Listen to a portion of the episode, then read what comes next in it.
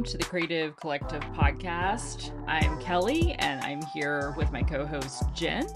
And today we are thrilled to welcome Michelle Moseley. Michelle and I go back many years, and so it's just an honor to have her on today.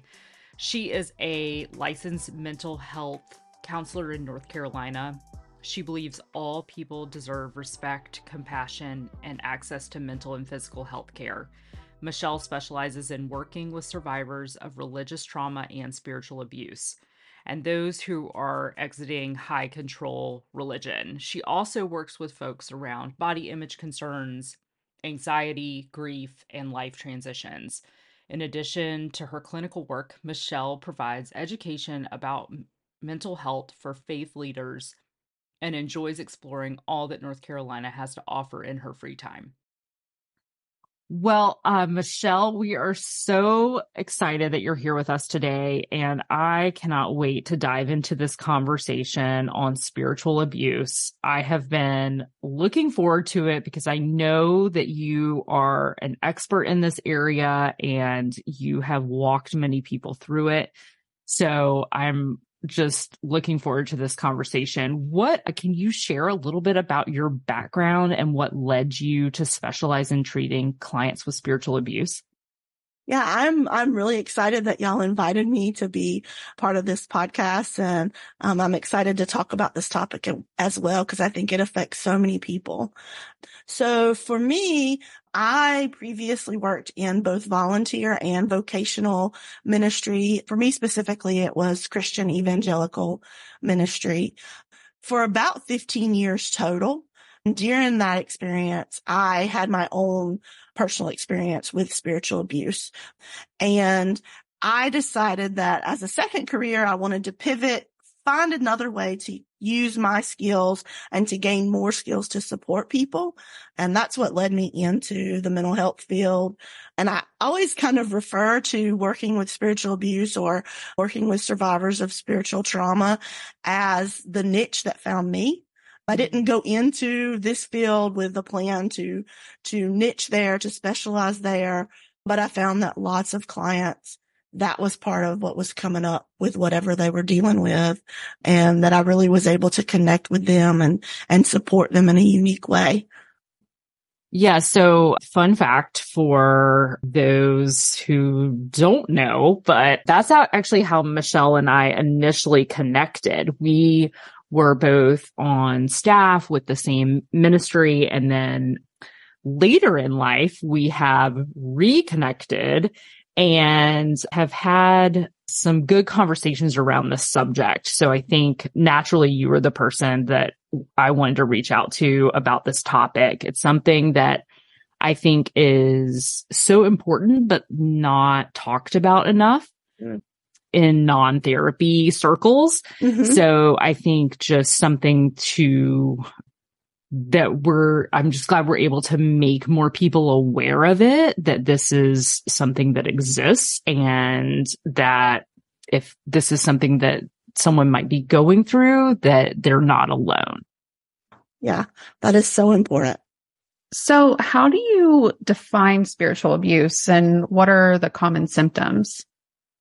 So there's a couple groups that have worked to create a definition of spiritual abuse. So I want to kind of give a nod to the Reclamation Collective and the Religious Trauma Institute. And I'm just going to read the definition of spiritual abuse that they have come up with. That spiritual abuse is the conscious or unconscious use of power to direct, control, or manipulate another or to influence one's capacity for choice within a spiritual or religious context. And I think that kind of sums it up. I think it's important to know that sometimes spiritual abuse isn't a conscious thing, that a leader is not setting out to spiritually abuse someone and it still happens and it still has a large impact. I think it's important to note that it can include verbal abuse, financial abuse, physical abuse, emotional, sexual abuse, any of that that occurs within a spiritual context and particularly at the hands of someone who has a leadership role within that spiritual context.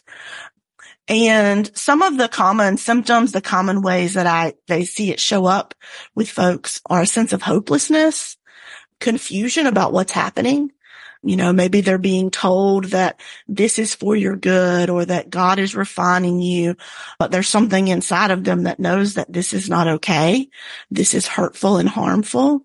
A lot of fear, a sense of hypervigilance. So just being super on edge, on guard and aware of everything that's happening all the time. Like your nervous system cannot calm down.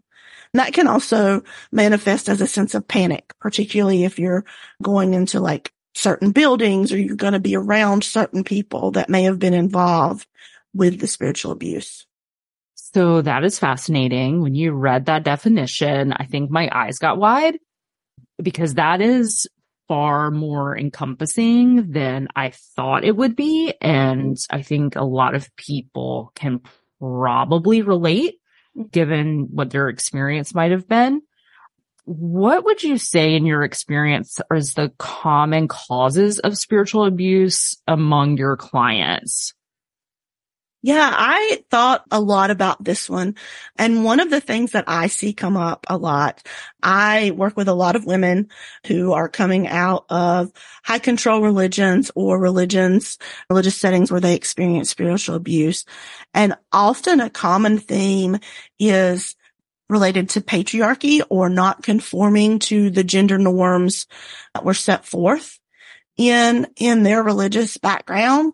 So it could be something like, still being single when you're in your thirties and your religious environment, your church has set up that like, you know, you're going to go to high school, go to college, get married, have children, and you're not following that path. It could be, you know, not having children. And I find that it's really irrelevant as to the reason why a woman doesn't have children, that there can be lumped together of like, you're not fulfilling your role as a good spiritual person because you're not meeting this expectation or this norm. So those are things that I, I see a lot. I also see folks experiencing spiritual abuse when they make any kind of attempt to set a boundary. You know, it may be, I can no longer be involved with this commit committee because I have too much on my plate. And then leadership might say, you know, we're supposed to give everything to the Lord, or there can be some kind of shaming or blaming around how much service or how much of your time that you give. And then another common one that I see is when there's hierarchy of leadership and the folks at the top can't be questioned. No one can ask a question about why this is happening. What did this mean? Where did you get that interpretation that that that person is just surrounded by a lot of yes people? Hmm. And then a fourth thing I thought about is sexual misconduct, particularly at the hands of leaders, whether that is, you know, a youth leader with minors or a leader in the church with someone who is a, of an adult age, but is still in a position of following this person who's in leadership. Yeah, I just, I mean, I think back on some of my experiences and how in those contexts, when you're like in the middle of it, mm-hmm. it feels normal. I mean, like it feels like, yeah, I mean, like you, the amount of justifying that yeah. you end up doing to make it seem okay, even when you're like, whatever you want to call it, like your spidey senses or like whatever it is, your mm-hmm. intuition is like saying like red flag, red flag, but you're kind of like, okay, but like they're the leader. They know best. Yeah and there's like just like this justification that can happen along the way. And I think that can just be scary. Yeah. And that, that piece about intuition, you know, it's almost like your intuition is supposed to be turned off, that you're not allowed to even believe that you have any intuition. You know, those spidey senses don't matter, that they can be explained away. And Mhm. that, I mean, that really lies at, at the root of a lot of the abuse that happens that someone is not allowed to say, you know, my gut is telling me that this is not, this is not okay. And I'm allowed to not have to continue to engage in this.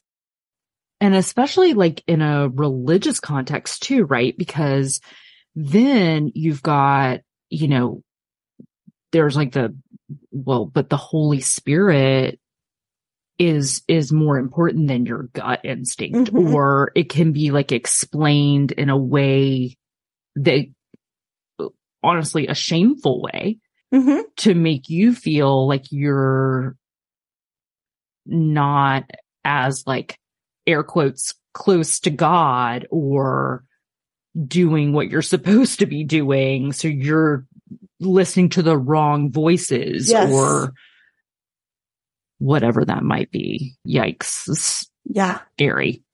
It is. It is. And it makes you understand, at least for me, understand why it is so impactful in a person's life when they've gone through something like this.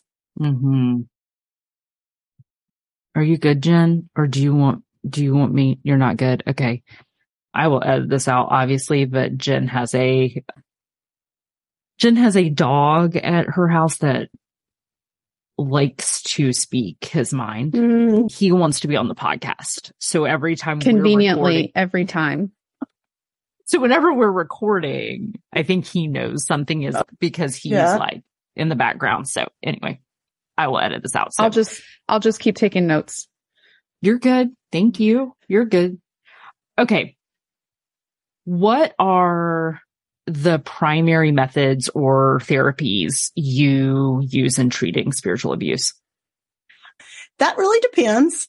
I kind of smile when I say that answer because I think there's so many things in counseling or therapy that it's like, it depends, but it really does depend on the individual person, what their experience was, what type of religious background they're coming out of, because there's a lot of things that are common in any kind of high control religion, but there's also some differences as far as how, you know, text may have been used or what the specific beliefs were.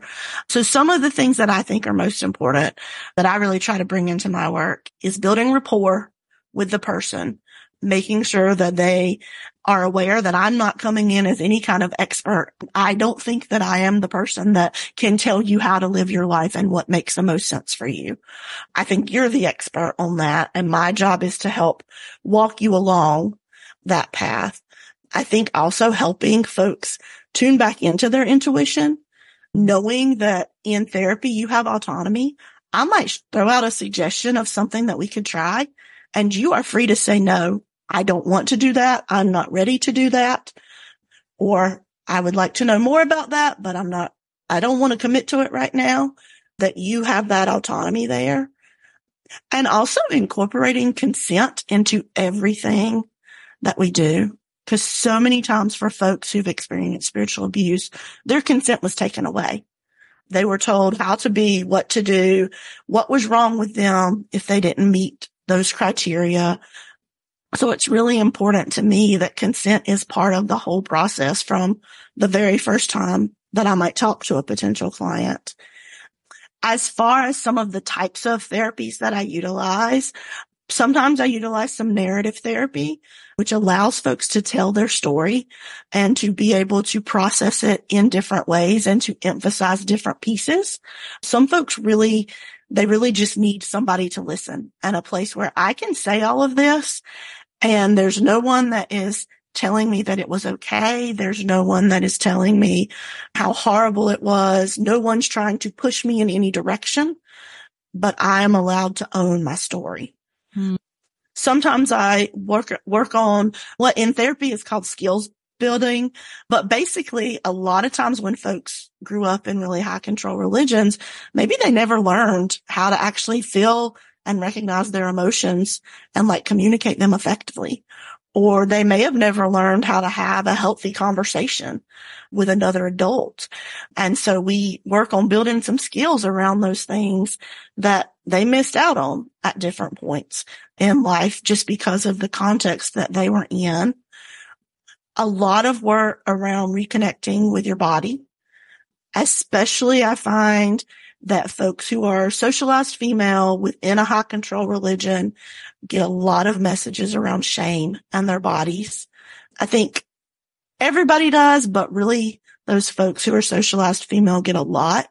So learning how to reconnect with your body, um, and that overlaps with some of the other work that I do around body image concerns that sometimes that can overlap of the messages they've gotten. What's called somatic work. So that's some of the things that do help you like get back into your body. How do I feel when I do this? How can I do this? Different exercises or things that allow me to tune into my body, to work through emotion with my body, to really connect the brain and the body. And then I also utilize something called brain spotting which is a brain body connection type of intervention that is utilized for trauma. I find that it's really helpful for complex trauma because it allows you to focus intentionally on the emotions, the sensations, the thoughts that might come up around what you experienced. And to do that in a therapy session, kind of ride the wave of the experience with a supportive person there in the therapist role. So those are some of the, the therapies that I utilize. Hey, do you have some goals for 2024 that involve starting a new business or maybe ramping up your current business in a way that maybe is beyond your current skill set? I would love to help you with that and invite you to book a free call with me. I would love to help you with social media, marketing, strategizing, um, business coaching overall to help you get your business where you want it to be. You can find me at kellykane.com and I'll link that in the show notes. It just the entire thing sounds very healing. and that's just like the word that comes to mind. And I, to be honest, I had never really considered what I went through as spiritual abuse until having a conversation with someone who was in a similar context, mm. a similar environment. And there were things that we started breaking down that I was like, wow, right. That doesn't mm-hmm. seem right. So do you think it's possible and probable that there are a lot of people that don't even realize what they're going through currently or what they have been through falls into this category? Yeah, I definitely think that is possible.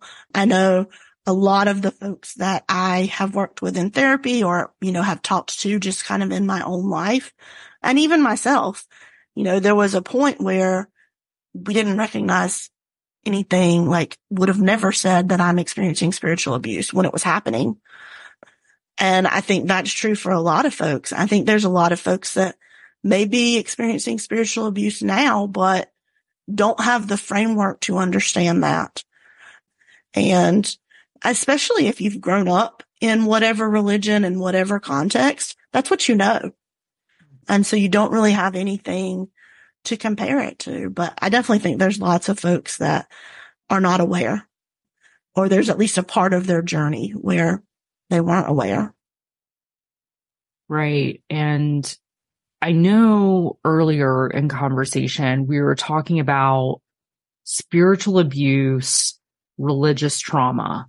Are those the same or are they like, are they the different terms for the same thing or are they two different things? That is a great question. Um, I can tell you how I approach that. I think that really depends on the person. I feel like that my role is to help people understand like this is a definition of spiritual abuse. This is a definition of religious trauma. With trauma, it's about how it shows up in your nervous system. Hmm. And then also we talk about something called adverse religious experiences.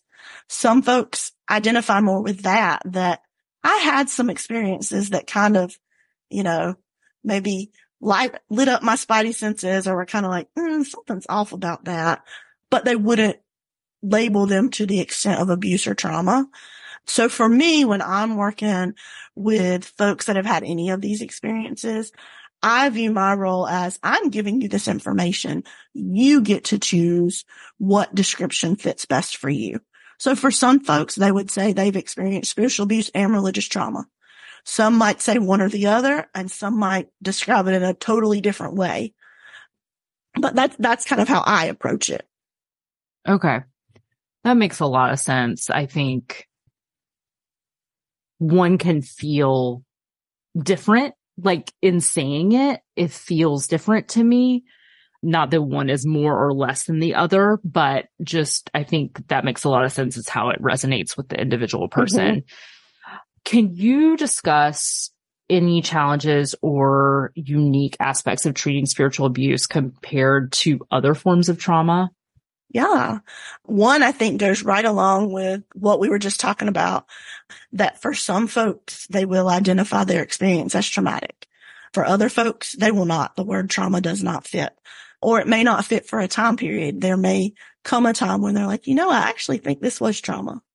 So I think that can be a unique aspect. That does occur with other types of trauma sometimes, but I think that can be a unique aspect being aware of how spiritual abuse can impact every area of a person's life. Most of the people that I've talked to or worked with that are really dealing with after effects of spiritual abuse. So folks who it wasn't like something happened and they were like, well, I'm done with this. And they just walked away, didn't think about it anymore. The folks who are really dealing with after effects, they were very involved their belief system, their community around their belief system was a huge part of their life. And so the impacts of untangling that, of possibly leaving that belief system or leaving that community impacts everything from, you know, it could be where do I work? Who do I hang out with? What kind of things do I do on the weekend? You know, loss of community, loss of friends, loss of family. So that can be a really unique and challenging piece. I think a lot of folks are not prepared for the grief that comes along and the complexity of the grief because often when you really get into it, there's a lot of mourning for what you've lost. And then there's moments when you recognize the aspects that were really life giving, helpful, enjoyable, the things that you really, you're like, I'm so glad I had this experience. So that's a lot of complexity to hold on to of this was really bad and this part was really good. So I think those are some of the things that are really unique aspects with, with spiritual abuse. And then I think it can be helpful for folks to work with somebody who has some lived experience and can understand what it's like to have your world uprooted in that way from your very basic belief system. I definitely think that there are therapists and coaches and folks that can do this work and haven't necessarily had the lived experience. But I think for some folks, working with somebody who can understand from a personal experience can be really helpful. So this is something that I just thought about and I'm curious if you have had a similar experience or have had this with your clients, obviously keep confidentiality, obviously, but so 2020 mm-hmm. happened and I know many a person who had a similar experience as I did, which was I was attending church regularly.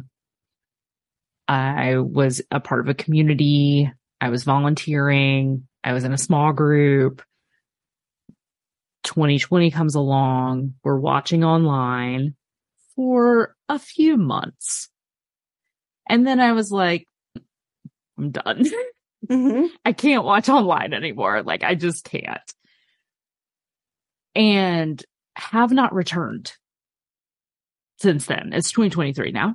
Mm-hmm have not returned to church, have in fact no desire to return to church. I have no guilt around this. What is so interesting is I was having this experience and then I started talking to others and they were like, same. I'm just curious if, is this a phenomenon that you've seen or have people been able to peel back some layers? I know, I know 2020 did that for a lot of us. Have you noticed that happening at all? Is this a thing? Is this, this a shared experience? Okay. Yes. Yes this is a thing that I have had so many conversations about, you know, whether it's in my work with clients or with friends or with other therapists whose their own experience kind of got, was a catalyst in 2020 or 2020 was a catalyst for their own experience around that. I've talked to folks that there was this feeling of like, okay, when I'm not there and I'm not serving and I'm not doing all the things, no one is talking to me. I, I don't really actually feel like I have a community here. I feel like I was being valued because of what I could do. And now mm-hmm. that those things are not possible anymore, where does this actually fit in my life?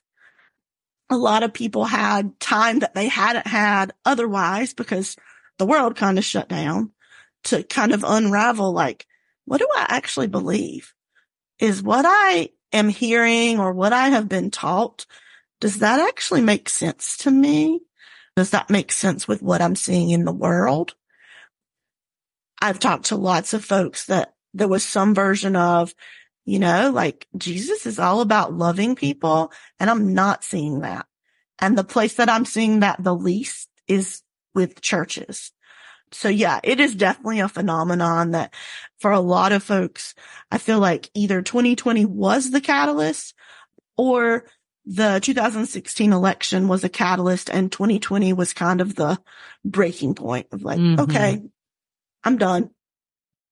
Yeah. Okay. That makes a lot of sense. I just uh, occasionally it will come up and for me, one of the conversations I had surrounding this was that it's not possible for me to just attend on Sunday. Mm-hmm. Because for me, it's like it becomes this immersive thing where all of a sudden my entire week is taken up. Yes. Yeah. And I'm doing, you know, something on Monday night, something on Wednesday night, then I'm there at, you know, 6 a.m. on Sunday and there all day until, until like 2 or 3 p.m. And so it was just interesting because like I got my, I got time back. I got mm-hmm. like, and, and that was of so much value to me, I think. And there, of course, there's also this deconstructing thing that happened simultaneously, but that's a whole nother episode. so yeah. So, okay. Well, thanks for speaking to that because I was curious if that's something you've seen as well. Mm-hmm. So, how can spiritual abuse affect someone who is creative? I'm so curious on this one. Yeah. I, a lot of times have seen folks who are really creative that their creativity is one of the ways that they connect with their spiritual side and that that gets utilized in religious spaces, often taken advantage of in religious spaces that you're expected to whatever your your talent your creative bent is whether it's you know poetry or singing or art that you're expected to offer that service all the time. You're expected to be available. There is no compensation for your time or your talents. And that when they start deconstructing, they start recognizing some spiritual abuse around that, they lose that connection.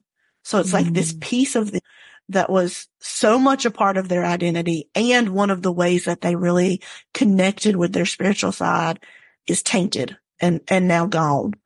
I also find that for a lot of creative folks, that can be a part of them that gets attacked.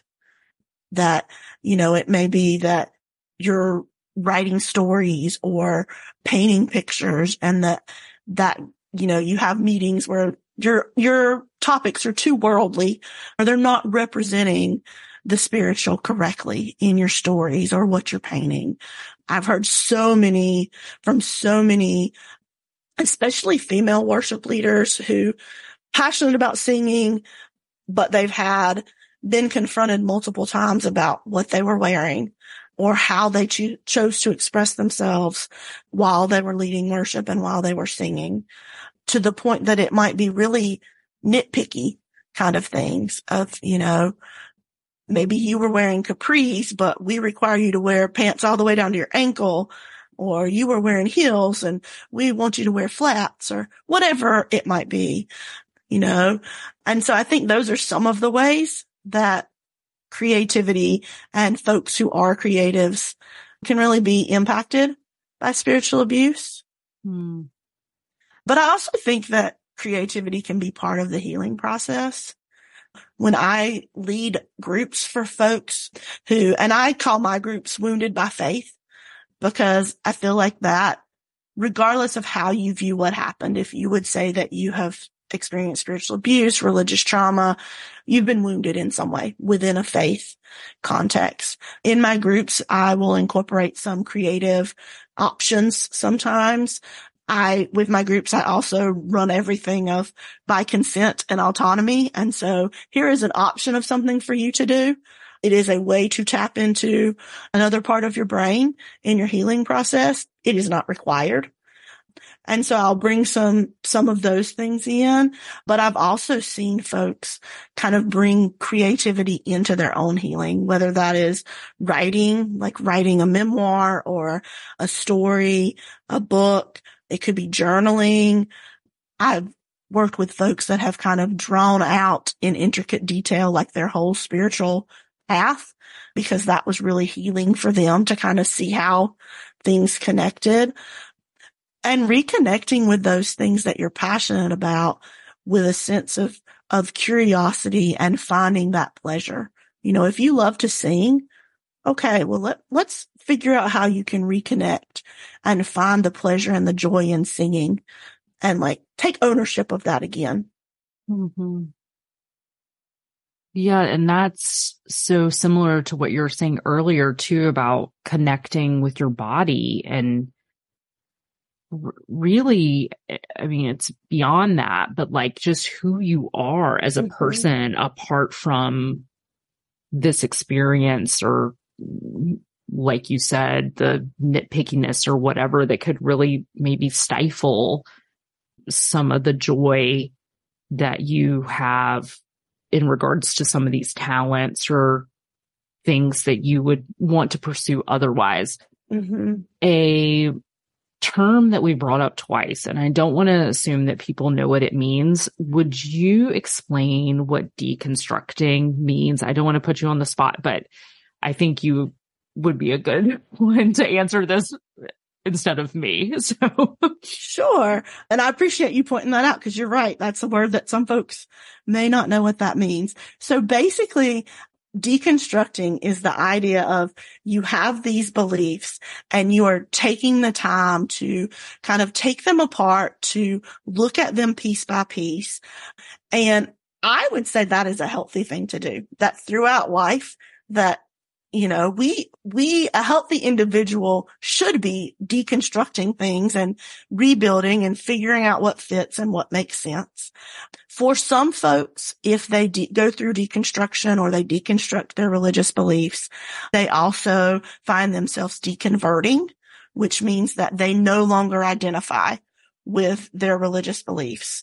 That is not always the case. Some folks go through a deconstruction process and then they find themselves reconstructing or reclaiming some type of religious or spiritual beliefs that really fit for them. But those are some common, common vocabulary words that are, are used in this realm. Mm-hmm. And then there's sometimes, but not always, a reconstruction mm-hmm. as well, which would be the other side of that. Right. Seeing the parts that you do believe right? right. Mm-hmm. And some folks will call that reconstruction. Some folks will call it reclamation, mm-hmm. just kind of depending on what word resonates more for you. okay. Thank you for answering that. in your opinion, do you think there's enough awareness about spiritual abuse in the mental health community? I think there's definitely a growing awareness, especially with all of the recent, there's been like recent memoirs released, recent documentaries, that it is a very hot topic. So there's definitely growing awareness. I think there can always be more awareness. And sometimes I, I have concern about awareness for the right reasons. And what I mean by that is that I think sometimes it can be appealing to kind of follow where pop culture is going or kind of where in one sense where the money might be. If there's lots of people that are seeking support for spiritual abuse or things related to religious deconstruction, I think there can be folks that, that that's appealing because that might be where the money is. And so I think it's important that it's folks that are invested in learning about these topics and caring about the journey of the folks who are healing and recovering so that more damage or abuse is not done. Because I mean, as a therapist, like I naturally am in somewhat of a hierarchy position, a leadership role when you're coming into session as my client. And as much as I might try to limit that, there's still that there a little bit and it can mimic the leadership and the abuse that, that happens within religion sometimes. So think it's important for mental health professionals and for folks seeking support to be aware of that. Hmm. Definitely. I think one of the brewing questions I have is if you know someone who is in a situation that falls into the, this category of spiritual abuse, what do you recommend? I mean, do you like, do you uh, recommend like approaching this person or just like letting people figure it out on their own? Like, what is the best approach there? Mm-hmm. That really depends on your relationship with the person and kind of what their feeling is about the situation. So for example, if you are very close to this person, y'all, you know, share very intimate details about your life with each other. You trust each other to kind of share things or point out like, Hey, I have a concern about this. And you can tell that the person is kind of starting to question themselves or kind of starting to realize something doesn't quite feel right that can be a good time to kind of broach it to say like, I'm noticing you mentioned this happening within, you know, within your church or within your religion, or it seemed like you were really concerned about how that happened and kind of open the conversation around that. Mm. If the person doesn't seem to have any awareness that what is happening is harmful and assuming this person is an adult and it's not, you know, something happening with a minor that needs to be reported, I would say be much, much more careful about how you tread. And also if it's a person that you really don't know that well, you know, they, it may be a space where you can say something about your own experience, but as far as speaking to their experience is likely going to put them more on the defensive than being helpful. Sure, that makes a lot of sense. I think that's a very wise approach. I think, you know, over the course of this conversation, I've thought about the extremes, like cults mm-hmm. and things like that, you know, documentaries on Netflix, whatever. For people listening, I think it's good to make aware that this is like more common. This is like in yes. churches down the street from you or mm-hmm. ministries that are names that you've heard of. This is not extremism. This is like, these are things that are happening and with people you probably know. Mm-hmm. I mean, mm-hmm. percentage wise, I'm guessing I don't have like the data in front of me, but I'm guessing a lot of people are in this environment and don't know, don't have the awareness around it or are being told, you know, or talking themselves out of it because of the religious context. Mm-hmm. I think one of the important things is if someone does trust you enough to come to you and talk about their experience to validate what they're going through. That doesn't mean that you have to agree with everything that they're saying.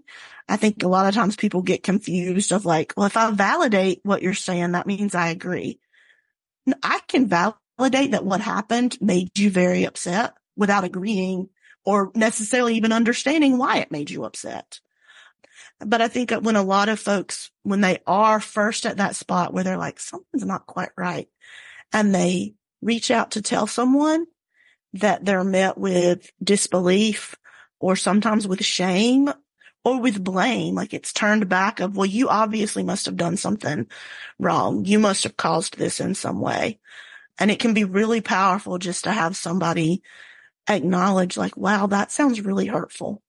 Like it sounds like you're having a really hard time figuring out how to handle this. Hmm. Yeah, that's, that's such a great point that validating doesn't mean agreeing. Mm-hmm. Excellent point. So for those who might be going through something like this, people who might be listening, are there any resources that you would recommend? I think it can be helpful to watch some of the documentaries that are coming out. I think it's important to be aware of like, what is the effect on your nervous system? If it feels like too much, stop.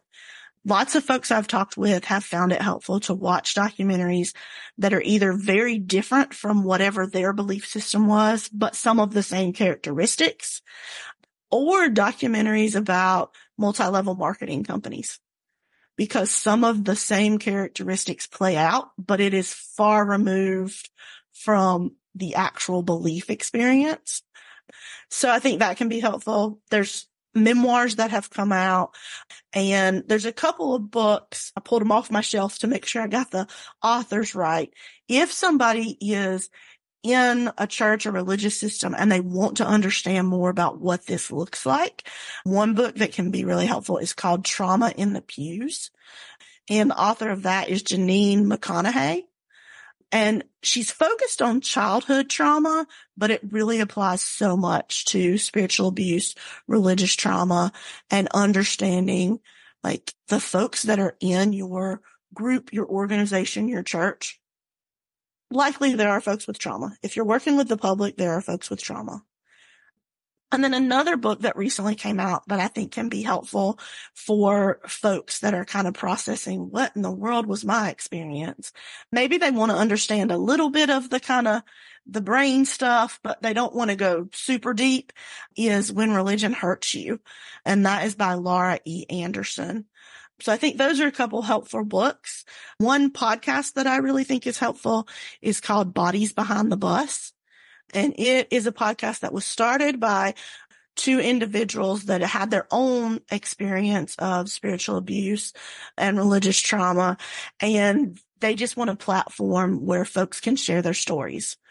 So if someone is feeling really isolated and alone, or they're questioning like, has anybody else have ever had this kind of experience? Episodes of that podcast can be really helpful.